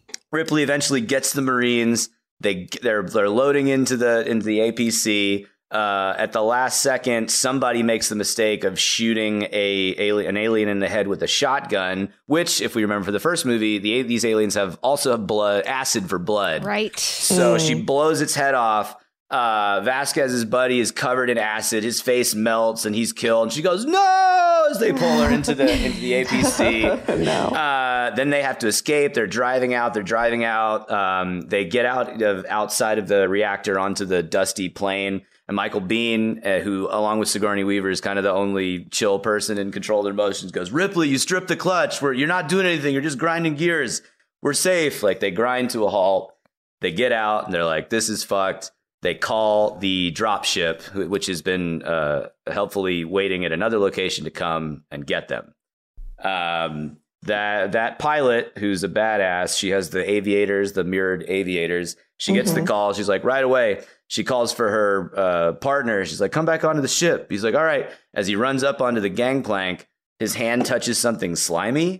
And he no. goes, what's this? She's like, come on, hurry. He's like, oh, well, I'm not going to think about Must this for nothing. any more seconds. Must be nothing. God damn it. Um, they, they're, uh, she get, she's flying. She's going to them. They see the ship in the distance coming to them. The rescue that's going to take them back to the main ship. Uh, in the in the cockpit, the pilot's like, where are you? Where are you? The door opens, because I guess they could open doors, and there's an alien in the ship with her. It's second. She tries to draw her pistol. She's very brave in her final moments. The two jaws come out, and they kill her. The windshield's covered in blood. Um, they see the ship as it's coming towards them start to turn a little bit in a disturbing way, and they're like, something's wrong, something's wrong. Oh, shit. They run for cover. Oh, no. Their only rescue ship slams into the ground and explodes and covers them with shrapnel. There's a huge explosion, and now it's just them stranded on this planet. Uh, and I believe that's when they say they only check in on these missions in something like like six weeks or something like that. What? Yeah, well, they, they're not going to have irresponsible. Yeah. yeah, check in more often. Not frequent enough. And the last line of this sequence is Bill Paxton goes, "Well, that's just great, man. That's just fucking great, man." I don't. Is that Bill what he said? Up. I should know this when he says, "Game over, yeah, man." It's like in this scene. yeah. Game over, man. Game oh, man. over. So sorry to just kind of ramble for a second, but that's all one amazing action sequence. Yeah, like that's the that's a whole continuous thing. So, but how is how is Ripley going to get out of this one though? You how guys, are they going to get out of this? How they that's get out of this what I need to know. You gotta wonder, yeah, because their ship is there's no one on the ship in orbit. They're all down there. That also seems like another oversight. Like maybe bring yeah, a second ship. Very much so. You mm-hmm. know. Uh, so they they retreat into the. Uh, Oh, no, there's another iconic line before they go back inside. Um, Newt, who's been handling this pretty chill. Oh, yeah. yeah. Uh, Newt's she seen goes, some shit. She goes, uh, she taps Ripley on the shoulder. She goes, we better go inside because they mostly come at night. Mostly. Oh, my God. Poor Newt. Poor Newt. Oh, God. Uh, so they uh, they barricade themselves inside the colonists' uh, habitat. And they're trying to figure out what to do. Weld the door shut to, you know, have mm-hmm. a little last stand and everything. Uh, Ripley and Newt are exhausted. Uh, they go uh, into the science lab for some goddamn reason. Where all and, the facehuggers are? Uh, yeah, where all the facehuggers oh, are. Yeah. Here's a nice safe place to lay you down for bed. Yeah. Well, I guess Newt does it. She can't find Newt, and Newt has curled up under some cabinet or something in that room, and Ripley goes in and spoons her, and they're like going to take a little nap together. Oh. Then they wake up, and something is wrong. Uh, oh, they see shattered glass on the floor, and Ripley is looking, and uh, the th- container holding the facehugger has been smashed. Um, oh, God damn it. And she goes, Newt, wake up. You have to be very quiet now. They wake up. They go around. Uh, they are, uh, well, if I forget this. Se- this is another great action sequence that I, I hate if I butcher it. But the thing is loose in the room with them. So they're kind of trying to be quiet, and they're inching along the wall. They see this thing skittering along the floor. It feels like very Jurassic Park with the raptors. Yeah, yeah, mm-hmm. very much like that. Yeah, mm-hmm. and I, it's this movie is so great of having big macro scenes with nuclear explosions and stuff like that, but also just a, you know a monster scene with a you know a disembodied hand basically chasing yeah. two people around a room. It's fantastic. The creature work in this is great. Yep. Um, they do a lot of cool stuff where it it looks like it's going to leap at them, but the way they did it in real life was that they yanked it backwards with a, a fishing line and mm, then reversed the film. Like, oh, great in-camera tricks. Yeah, the mm. best kind of movie magic. um, so they are trying to get the attention of everybody else in the next room, but unfortunately, it's soundproof glass. So Newt and Ripley are banging on the glass, and they cut to the other side, and it's dead silent. And the rest of the team is, you know, on the computer in the other room trying to figure out how they're going to escape. Um, uh. Then you see uh, on their uh, computer screen, there's a feed of them in that room calling for help. Paul Reiser is looking at it, and he looks over and he turns off the screen. Paul Reiser. He, yeah, so Uh-oh. he has tried to expose them to it. Ugh. That little motherfucker. Yeah. So, oh, I do I do think that they had already seen. So the reactor has a bunch of sparks flying out of the top of it. And they're like, not only are we trapped here, Uh, right. A reaction has been triggered by it's the gunfire. It's like going to explode. It's going to melt down. An explosion yeah. is imminent or whatever. Yeah, and they're like, it's going to happen in like thirty hours or something like that. Goodness. So, yeah. so they send Bishop to a different little spot to remotely navigate a ship of some kind or something like that. But the part that yeah. stresses me out the most in this movie is when they cut a hole in this little tiny metal tube. And Bish- this is where Bishop has to like crawl through to get to the part on the... Uh, planet where he, I don't know, where he needs to like send the signal or something. And it is the smallest little tube. It reminds me of the part in The Descent. It's Descent. like so oh. claustrophobic. It's literally like, I don't even know how he moves in it. It's like the width of his shoulders. It's very stressful. I got very stressed in, in that yeah, scene. It's, but so it's he's like, tight. yeah, looking, uh, he's, he's on a mission to get another way off the planet for them. Yeah. Okay. While this is all going on. Seems necessary. Yeah, luckily, yeah, there's another ship that he can get. And while he's off getting it, they're in the in the lab calling for help. Um, the the thing is skittering around the floor. Um, they're very frightened. Um, then Ripley takes a lighter out of her pocket because she's a smoker, because it's the eighties. Uh, and she goes up to the fire uh, uh, sensor mm. and does a little flicks her lighter, Smart. turns on the sprinkler systems, triggers the fire alarm. So now the room is, cu- you know, there's water showering down. The guys in the other room go, oh, it's coming from the med lab. Uh, they get over to the med lab. They see what's going on. The door is locked. They can't get in. They're banging on the glass. Finally, somebody throws a chair and smashes the glass. Oh, no, Hicks dives he through dives the glass. He dives through it, which yeah. I feel like is a huge decision for... Oh, oh he makes no, them... I'm just going to dive through it. I'm just going to dive through it. He makes them shoot it first, so I guess maybe oh, he like, right. it, like yeah. breaks it. But what if he did, like, when people actually go through glass and just cut themselves? He's like, oh, I'm just as down for yeah, the count. Like, he's like, trying well, to be brave. That sucks. Thanks, guy. yeah.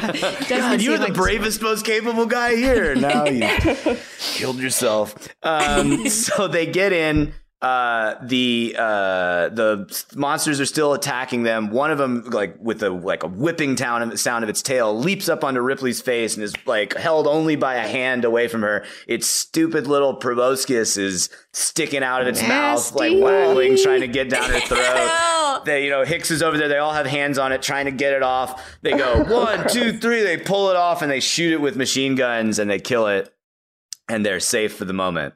Uh, now they all have Paul Reiser in a chair, and Ripley is explaining her theory, which sounds very on point, that once again, the company's actual mission was not to rescue um, the colonists. It was to acquire these invincible creatures for uh, weapons research and all that stuff, because it's a giant company. Honestly, it seems like you can't fault them for... It's exactly what they did before. It's sort of like, like yeah, I mean, this is what we always do. Yeah, yeah, we're t- look, we're just doing the same thing. Like Weyland-Yutani, this is what we do. Like, don't be surprised. Kind Guys, of our thing. Kind of our this whole alien thing. Is fucking crazy, and we need to get it. So uh, while they're trying to decide, oh, and Bill Paxton's super mad, and he's like, let's just shoot this fucker right now. And they're like, no, no, we have to take him back to Earth and make him answer for what this company's done. Then all the lights go out. Uh, right when they're doing that, there's just red, you know, backup lights in there. And they're like, oh, do they also know how to cut the power? Because I think that's what has happened. I think they did. I think they do. Think they, do. They get all their weapons. They realize it could be a kind of a last stand situation. They all kind of huddle up. Everything's welded. They got the doors shut. Then they start hearing the beeps. They see dozens of dots coming towards them from all directions. Um, it starts getting closer and closer and closer. This is played for fantastic suspense. It seems to go on forever.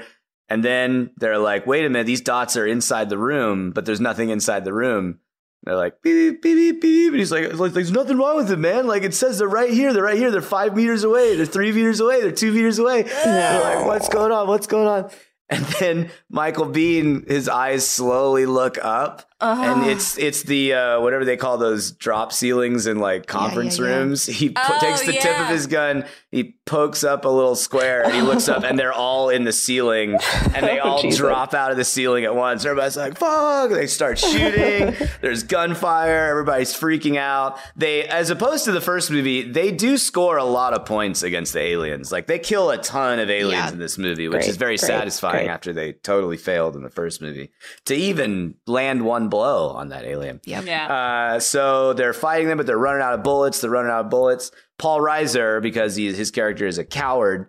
Um, Paul Reiser in real life is not a coward. Recently nominated for uh, Best Supporting Actor Emmy for The Kaminsky Method, available on Netflix. Hey! Uh, yeah. Figured I'd get that in there. Not a coward. uh, he runs away into another room, away from the battle, and he locks the door. And he's like, I'll be safe in here. And then, of course, he turns around and hears a... and there's an alien, and it kills him, and he's he's dead. And how was the oh. pitch of that, baboon? That's a D sharp, I think. Yeah. There it is. There it is. It may have been harmonized if all four of us could do it at the same yeah, time. Yeah. yeah, that was it. It's a beautiful um, symphony of baboons. Yeah, it's a, a symphony of baboons. Symphony of baboons. I think that's the show I'm going to that's see. What, yeah, I think you're yeah. going to get a, a really good performance. Yeah. Mm-hmm. You ever seen a hundred baboons sitting in orchestra chairs? It's beautiful. In little tuxedos. Oh my god! The same ones that uh, throw the computer around in those. Yes, uh, yes, gyms. yes. The, st- yeah. the like stock footage. Is that what yeah. you're talking about? Oh my yes. god, those really make me laugh. Did anyone ever figure out like what that was from? Like why someone did that? I don't know, but I just I used to be an assistant editor at a trailer house, and someone needed um, stock footage uh, of things to do with money. And I don't know if you've seen the clip of the baboon like tossing money in the air in a suit. No. And I found it and thought it was so funny, and so I just included it in my poll as like a little surprise, and it really made the editor laugh, and it it was just a, a great memory. That's great. That's a great. That's, that's a great memory. That's a really nice memory. Oh my god, it's so funny. Um, so, so meanwhile, back at the the death uh, standoff, uh, they retreat all the way and try and get into the air ducts. And now, oh, and Bill, pa- this is Bill Paxton's last stand, and he's killing him. He's he's going, you want some? You want some? An alien erupts out of the floorboards, grabs him, and pulls him down. He goes, ah! It's a great death scene, and. He uh, he earns every minute of his screen time. He fought valiantly. he fought valiantly. R I P Hudson. Uh, so th- now it's just Gorman, Vasquez, Ripley, and uh, uh, Hicks, uh, okay. and uh, and Newt. And Newt. And they Newt is oh Newt is the one who's like, come on, come on, there's another way out. Mm-hmm. So they're all crawling through the air ducts. This is once again a claustrophobic little thing. Yep. They're being chased by aliens crawling through the, the air duct.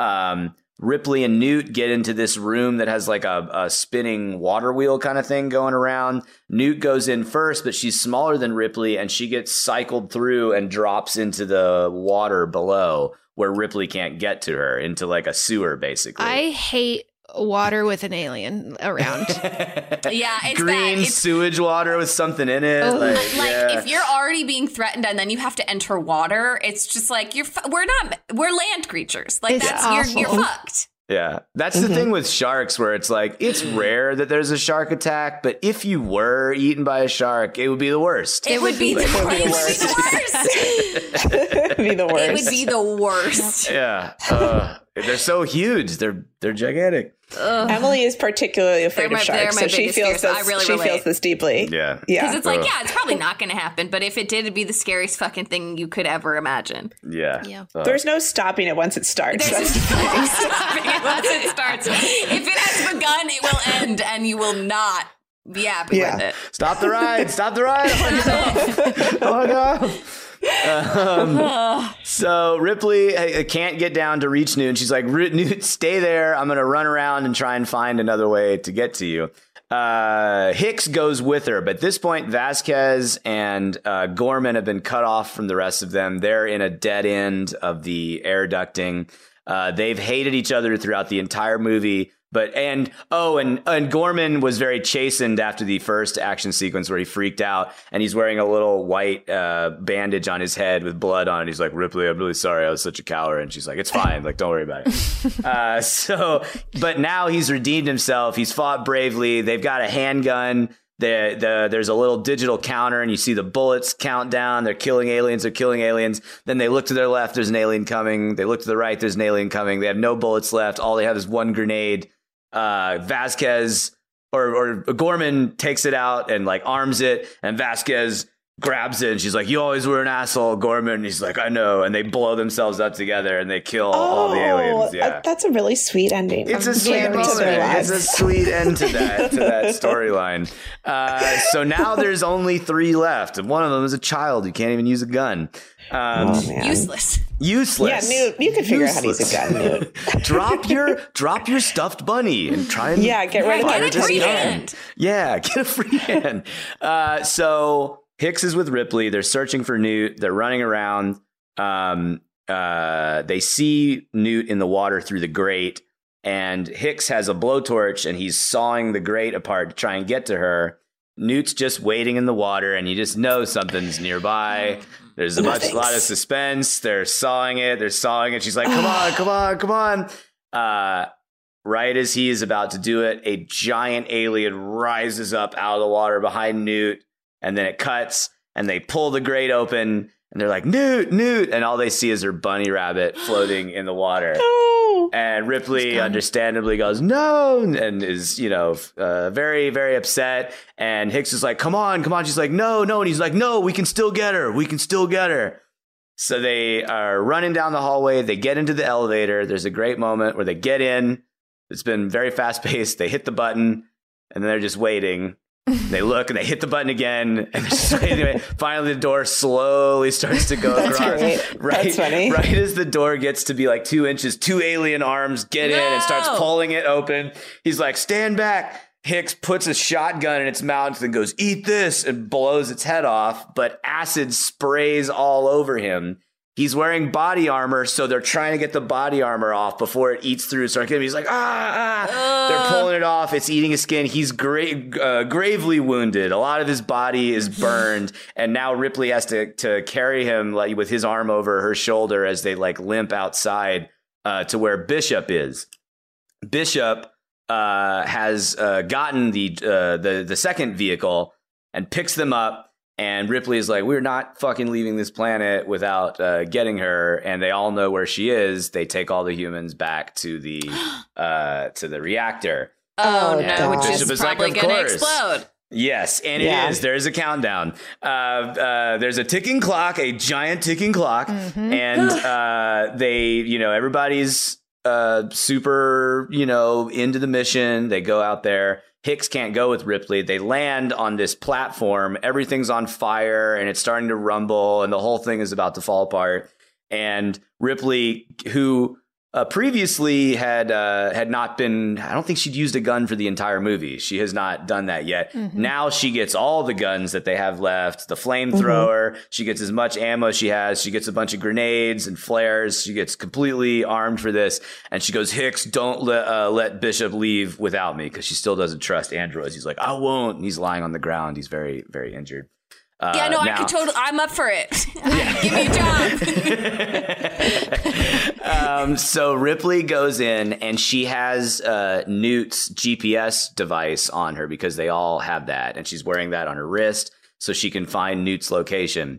Uh, she descends down into the same area that the Marines got slaughtered in in the first part of the movie, except this time she's alone and everything's on fire and it's all going crazy. She gets down. She descends. She descends. Uh, there's a deleted scene here where she finds uh, uh, Paul Reiser cocooned in the wall, and he also mm. says, "Kill me." And I believe she leaves him a grenade and goes, "Do it yourself." Ooh, nice. And they hear nice. an explosion. Um, they go down. Fuck yeah. Yeah, it's uh, it's great. Badass. They and she's going down and she's finding it and she's getting closer and closer, and then she looks down and it's Newt's watch just lying on the ground, and she picks Aww. it up. She's she's crying. She's very upset. Um. And then she notices something and kind of walks into. Oh wait, no. We no. See, she hears Newt's. Well, yeah. We see Sorry. Newt cocooned on the on the wall somewhere else, and a little the one of the eggs hatching right next to her, and so a face hugger is coming for f- for her, but it hasn't gotten her yet. Hasn't gotten her yet, and then she starts screaming, and Ripley That's hears it, it. and so Ripley runs for her. Thank Whew. you. Um. So yeah, Ripley gets there, shoots the egg. Uh, saves Newt, pulls her out of the gross wall, puts her on her hip, Another trivia thing, because this probably took weeks of shooting, uh, they created a fake doll of Newt because throughout all of this, Ripley is carrying around a nine-year-old. Oh, that would be yeah. so hard to do. Yeah. So she's got to have her like mashed into her neck so you can't see it. It's much, but it, it works much better than the, the fake baby in American Sniper, in my opinion. Um, that's but, the uh, bar. Yeah, that's the bar. Yeah, the, the American Sniper baby bar. Um,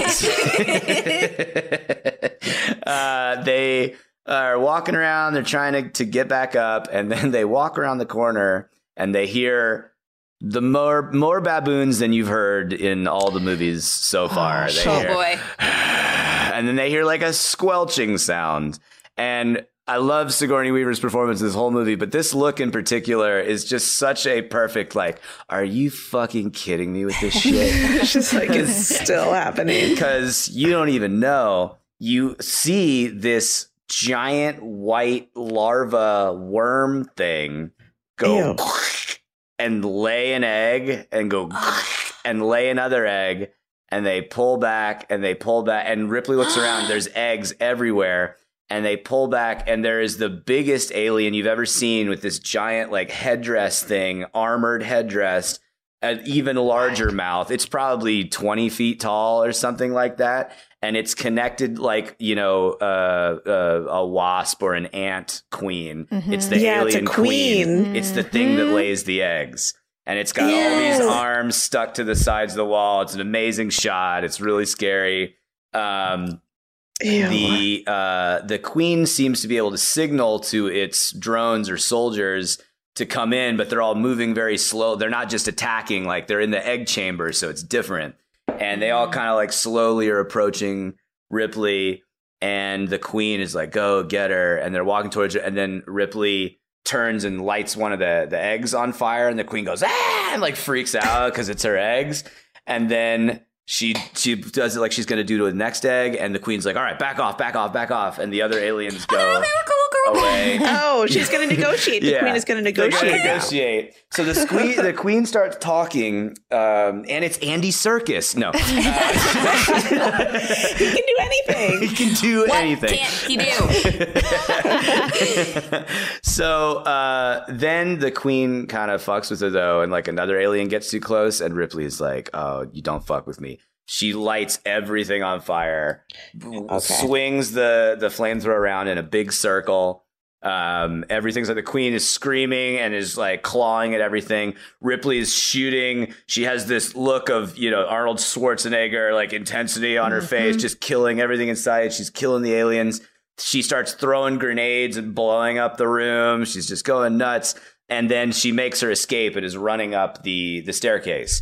Uh, behind her, you see the queen strip itself off of the huge white worm egg-laying. Uh, it's such a gross shot. The like yeah. detaching from the little egg canal. Uh, oh, and doesn't she? She shoots like grenades into it, and it's yes, exploding, and so. yolks are coming out, yeah. like, unformed yeah. eggs are coming out. It's yeah. disgusting. It's so gross. Disgusting. So there, she's running. She gets up to the stairs. She gets to this big. Oh, because first she had taken this uh, freight elevator, like, you know, a hundred stories into the ground or something. She gets into it. She gets in the elevator. They go to the top. They get out. Everything is even more, you know, girders are falling. The whole place looks like it's going to collapse. Mm-hmm. She gets up there and the ship is gone. They li- They look up and she goes, damn you, Bishop. Damn you, Bishop. Then they see the other elevator start to come up behind them. And the elevator comes up, the elevator comes up, and the door opens, and there's a pause. It looks like there's nothing in there. And then the queen, who knows how to use an elevator, walks out on the platform. Can you use an elevator? Get out of here, queen. They uh, queen comes out, and they're they're back. You know, they're they're on a cliff basically. Like there's nowhere to go. And Ripley goes, "Close your eyes, baby," like because they're about to die and they have no ammo. And then right when the queen's about to kill them, the ship comes down into view with the land, with the, you know, uh, gateway, or the, the gangway. Yeah, my, my mm-hmm. vocabulary is deserting me. Uh, extended. Bishop has a, you know, like, here I am look on his face. Ripley sees it. They jump onto the to the thing. They run up into the ship. The queen is clawing after them, and they fly away. And Bishop was like, the platform was too unstable. Like, I just figured I'd hover out there because, you know, I didn't want to fall. They're flying away. The counter is getting down ten, nine, eight. They're up, you know, they're getting a mile away. They're getting two miles away. You see the, you know, beginnings of an explosion behind them. It reaches zero. There's a gigantic thermonuclear explosion that turns everything white. The ship is hit by a giant shockwave. They're riding it. You don't know if they're going to make it. And then they come out of it and they're safe. And they're flying back up to the spaceship. Wow. They land back on the spaceship. Yeah, that's that's what everybody probably said in the theater. That's definitely what I say every time. Um, they get back up there. They're in the, the loading dock where they first got in the drop ship. And um, Bishop. Oh, that's when Bishop is like, you know, the landing thing was too unstable. That's mm-hmm. why I, you know, scared you mm. by flying away and scared the audience, too. And uh, Sigourney Weaver finally respects him. And she goes, Bishop, you did good. And he's like, thank you. And this could be the end of the movie, but then they hear a hissing sound and they look oh, down no. and there's some acid on the ground eating away into the dock. And then Bishop's chest, a giant blade comes through his chest. He starts squirting milk all over the place. He's going, ah! We pull back. This queen has stowed away on the bottom of their ship and has speared him with her tail, lifts him up into her arms, grabs him and rips him in half like a doll and throws what? him across the room. The queen, now who towers over Ripley, looks to eat Newt, and Sigourney Weaver goes, no, over here, over here, draws its attention, backs away. She's like, Newt, run, like Newt runs and like hides under the floorboards uh, once again with those grates that were so useful uh, that mm. they found behind the studio. Sigourney Weaver like disappears. You're like, what is she doing? What is she doing? The queen is clanking all over the ground. Uh, Newt is hiding under the grates. The queen is pull, using her very human hands to pull up grates and like swoop down and try and grab her like she's a mouse. And then all of a sudden the queen hears a noise, looks over, a doorway opens, and Sigourney Weaver comes out in the loader thing from earlier in the movie with the two mm. giant pinchers, which is about the same size as the queen. And she goes, get away from her, you bitch. they, they get into hand-to-hand combat. They're fighting. They're fighting. It's great. They're swooping. The queen sticks her head in between the bars of the cockpit and the mouth comes out, but it's not long enough to eat Sigourney Weaver. So it's snapping in her face.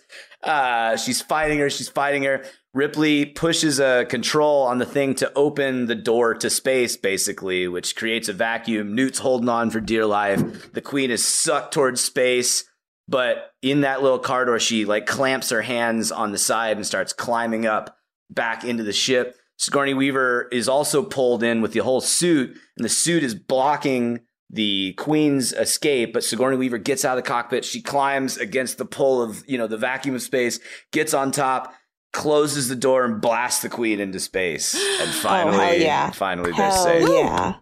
And that is truly the end of The Danger. The last little scene is Bishop, who is in like a bag, basically. And because he was ripped in half, but he's still alive. So he's in like an android, like medical bag. And Hicks, who's like severely, you know, he's missing an arm. He's, he's eaten by acid. Oof. He's in a hibernation chamber. And Newt is put in and Ripley says goodnight. And then Ripley gets into her hibernation thing and they go into space, hopefully to be rescued. Oh! Holy shit. Wow. Yes. Yes. Five stars. Do you think that you could just hold on when there's a door open to space? Do you think you could just hold on with I your guess, arms? You know, because they do it in two thousand one. Everybody's like, is that possible? And Stanley Kubrick's like, I looked and it is. And you're like, all right, we trust you. Like Stanley said, all, right. all I needed was for one person to tell me yes, and I believe it. I looked into it. Cool. I looked up. You cool, can. cool, cool.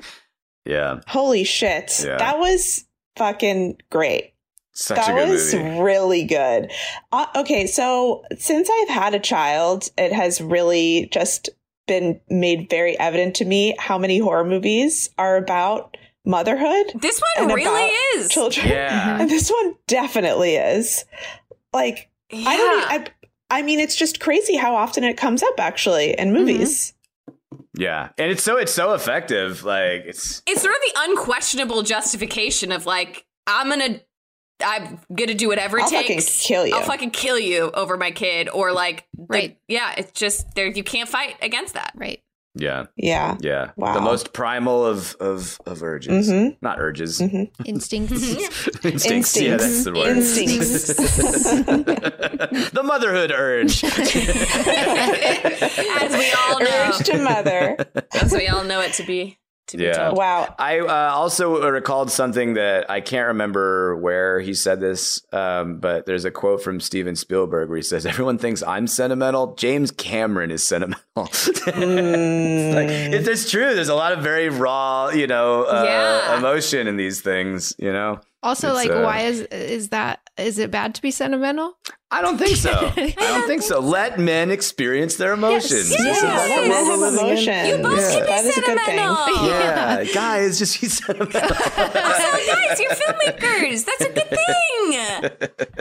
It's a good thing. Yeah, yeah. This makes me really curious about the other ones too. Now, I want, I want to know. Beyond Alien and Aliens, I have not seen a sing- I haven't seen any of the Prometheus. Uh, whatever. I, I've seen, well, and I've seen Predator, but I haven't seen, because then it becomes Alien versus Predator type situation. Yeah. Oh, yeah, baby. Alien versus Predator, we're getting into a very different direction than these. I, for me, I enjoyed a lot of Prometheus and Alien Covenant, but just because I love the first two so much, I almost have to separate those two pairs. Right. As two yeah. different series in my mind, because they get a little bit more into the history of how the aliens came to be in those other movies. Mm. And there's a part of me that's like, I don't care. I don't want to know. Yeah. It just mm-hmm. works as an as an matter. unknown thing. Mm-hmm. Like, it's just something that comes out of space and we don't know yeah. where it came from. Like mm-hmm. there's a, there's just such a tendency with all the this I P now is like, we have to find out. You know, the most famous being like, well, how did Darth Vader become Darth Vader? How did this become this? Right, like, yeah. where did these mm-hmm. people meet each other? It's like, I don't, I don't care. Like, it's, yeah. it's good. It's, it's good. Yeah, especially we talk about this a lot with horror, that like that is often where horror sort of goes off the rails, because the more you explain something, sometimes the less interesting it becomes and yeah. the less scary. It's sort of like, what if we just didn't know? And that, and we could just be like, that's scary in its own right. But you know, yeah. the more you can explain it, the more movies you can make, and the more.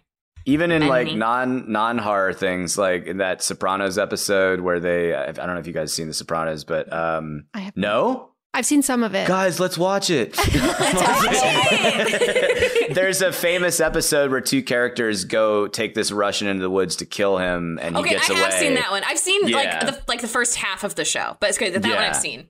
That one, it's like, and then they never find him. He escapes, and they wound him, and they don't know if he's dead. And the show never answers it. And fans were like, "Well, is he dead or is he alive?" And they're like, "I don't care. Like, I'm not going to tell you." yeah. Like, right? Yeah. You don't know. That's the tension of that episode. Is like, yeah, exactly. Sometimes, yeah, exactly. Sometimes in life, yeah, exactly. Sometimes we don't get answers, and you just got to yeah. deal with it. Mm-hmm. It's true. Mm-hmm. Mm-hmm. I mean, mm-hmm. it's oh, when you think of things, it's like with the like with the Kennedy assassination, it's like we'll just never know. Like, there's stuff no. now that's just like, no, we'll never know we'll for sure what happened. Like, there's a lot of stuff. You know. There's a lot of stuff that we'll just never know. Yeah. Yep. Yeah. So, but people will think they know. There are yeah. plenty of people out there who are convinced I mean, that they know. Look, I could probably figure it know. out. I could probably figure it out. Well, we're all doing our own research, research you know? Yeah, you're doing your own research. You can figure it out. I'll figure it out. I can probably figure it out. Oh wow, that was excellent storytelling, Haley. You so really good. took us on a thank you. Really I hope I didn't just ramble like I, you no, know, that, that was, movie no. just is like oh, truly. I love it was riveting, and also there was so much like background that was just woven in seamlessly that we got so much like perfect trivia that we just mm-hmm. never would have known oh. otherwise. So oh, awesome. yeah, excellent. In, in the end times excellent. when it's just this. We're calling on you. I'll do it. Mm-hmm. Haley, tell us a movie. You guys ever seen Ratatouille? We'll settle around. Oh, I mean, to hear you say Ratatouille. I mean, you guys seen a movie, a little movie called Up? Well, let me narrate oh, a famously wordless first time. Perfect. I'm there. Oh, man. Well, that was super fun. Yeah, that was great. Thank you so much for doing it. Thanks so much for having me. Yeah. Well, famously, here we are, very obsessed with Toni Collette and believe her to be just undeniably perfect. And we just have to know, is is she? It's true. Yep. It's true. It's true. And what blows my mind yes. is I think she was twenty-six when she did The Sixth Sense. That's another movie serious? that where motherhood is very, very, very important to the yeah. to the story. Yeah. Whoa. Doing a great Philly accent. Decades before Mayor of Easttown, she decades? was doing a great mm-hmm. Philly. Doing it, coming from Australia, doing a Philly accent. Like, yeah, it was. Dude. She's, oh, she's, her Philly accent was so good. Also, she's my style icon in Sixth Sense. Like, yeah. everything yeah, she wears. Her, like, her knit. Her nails, her, like, gold jewelry. It's like... The orange sweater. Lime green, like, turtleneck. God damn. Yeah. Her lip Perfect. liner, everything. Everything. So good. twenty-six Yeah. Whew. Yeah. And it's so great, like, and now that she has, you know, uh, you know, in a different time doing Hereditary, and it's like her her horror record is so Woo! amazing. And Krampus. And Kr- Krampus. And Krampus. Yeah. Can't forget about Krampus. I think we've done, we've covered all of the Tony horrors, right? I feel like we yeah. did, what was uh, the other one? Tony Horror Picture Show? Is Tony, that Tony Horror Picture Show. Pictures. That's Why right. can't we say, the picture is the word, the Tony Horror Picture, picture Show. The Tony Horror Picture Show. Picture Show, thank you, yes. Oh, Fright, Fright Night's the other one. Oh yeah, Fright, Fright Night. Night. Yeah. Yeah. Mm-hmm. Mm-hmm. Yeah. This is great. This is great news. Thank her. you for that. We love her. It's great news. It's great news. I can confirm she is awesome. For us personally, it's great news. Yeah. um. Well. Well. And also, Haley. I mean, uh, K- Kaminsky Method on Netflix. What What things do you wish for our listeners yes. to? To check Take it. Uh, we got Kaminsky Method, which is available on Netflix. We have the final season of Goliath, which is available on Amazon Prime. Mm. Uh, I did a film earlier this year called Not an Artist with Matt Walsh, the R Z A, Alexi Pappas, and many other great people Betsy and, and improvisers. Uh, yes, Betsy Sodaro, who's fantastic. I, I heard the episode she did with you guys, oh, which was hilarious. Love we Betsy. Love her. She's the best. Uh, and then just recently I did a movie with Allison Brie and Dave Franco, which they wrote and uh, he directed Ooh, called uh, cool. Somebody I Used to Know with Jay Ellis and Kiersey Clemens and a bunch of other oh, great cool. people. Wait, was this, so, is this when you went to the Overlook? I can't believe I forgot yes. to ask you. Oh yeah, oh, that's God. when I was there. Yeah. Yeah. What was I, that like? I mean, it just crazy because, you know, it was only an hour outside of Portland when we were shooting. I was that's like, I have crazy. a Saturday. I'm just going to drive and take a couple photos How and walk around a close? bit. I and, and that like yeah I thought it was I thought it was in like Colorado or something. That's what I guess the that's movie where it is sets in the book. It, but I yeah. think but in real life, yeah, it's in yeah out there. Yeah, that's but so it's crazy. super cool and just like I could go off on Kubrick forever, but like the the hotel is a rabbit warren. Like there's very few big rooms. Like it's very, it was built in the thirties Ooh, from a, the creepy. works. Was it a W P A thing? It was like a, a, Rosa, a Roosevelt oh, okay. thing. Interesting. And yeah. Very, very interesting. And inside it's just stone. It's like a castle. Woo! There's fire pits and everything. So the fact that he made you believe that there was something like the banquet hall and that right. that was physically yeah. possible that, when like, it totally room. isn't. Yeah. All those, yeah, the gyro, like there's no way. Yeah, it's just, it's spatially that movie. That was the, other than just it being cool to be there, I was like, wow, to see in person just how distorted all the spaces uh, in that in that movie are was just uh, really, really cool. Right. Yeah, That's and, so and awesome. beautiful. Mount, Mount Hood's beautiful too. Uh, well, yeah. listeners, check those ththings out. Um, and yeah, I guess no no voices really in this one. Baboons, though, you guys. How could you forget? What are the, what are the voices? We usually we usually sign off with a with a voice from the film, like an accent if there is one. Oh, okay. Uh, in... I don't know how to do the baboons, though. It's gonna be tough. It's gonna be tough. It's gonna be tough. Could also just do um, Hudson's. Over the top. Game screen. over, man. Game, Game over, over, man. man. So from all of us here at Too Scary Didn't Watch, goodbye. Game over, man. Game over, man. Game over, Game man. over, man. Thanks for listening to another episode of Too Scary Didn't Watch. I'm here to remind you to head on over to Apple Podcasts where you can rate, review, and subscribe if you had as much fun as we did. We're also on Twitter and Instagram at T S D W Podcast. Um, if we're also on Patreon at patreon.com slash TSDW Podcast. You can sign up for access to things like bonus episodes, bingo cards, send in suggestions, all that type of thing. Uh, I think that's it, except for the fact that we love you forever and ever and ever and ever and ever. Okay, see you next week.